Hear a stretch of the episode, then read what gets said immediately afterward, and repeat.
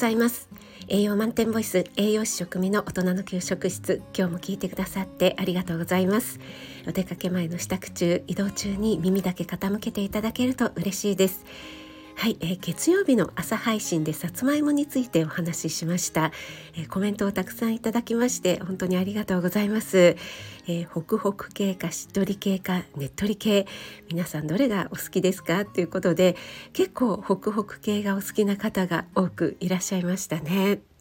その中でですねラベさんがですね鹿児島のご出身ということでガネという郷土料理をご紹介してくださいました、えー、鹿児島県のね、えー、郷土料理ガネというものでさつまいもを使ったかき揚げということなんですがちょっと私は分からなかったので、えー、ネットでちょっとググってみたんですね。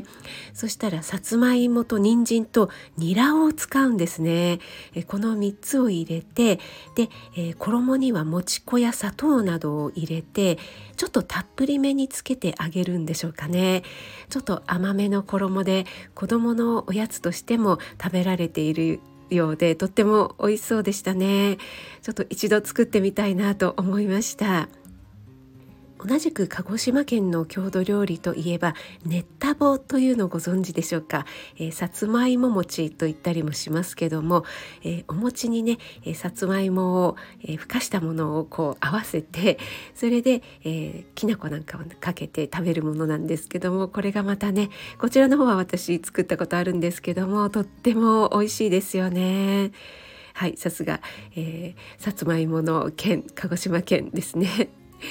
はいそしてアライグマももさんからですね。アライグマももさんのコメントでは、えー、焼き芋屋さんの味がなかなか出せないっていうことでねコメントいただきましてありがとうございました、えー、これはですねさつまいもの特徴なんですけどもさつまいもはレンレンジですね電子レンジなんかでも加熱できるんですけどもレンジのように急速に加熱するよりも緩慢加熱といってゆっくりゆっくり、え、加熱する石焼き芋のような、え、加熱の仕方の方がより美味しくなると言われているんですね。でこれはなぜかと言いますとさつまいもの中に β アミラーゼという酵素がありましてこれがより働くことでさつまいものねでんぷんが分解されて麦芽糖などの甘い成分がたくさん作られるからなんですね。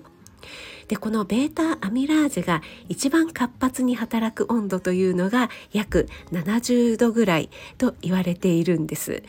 なので、えー、急速にね加熱するよりもこの β アミラーゼの活性化温度帯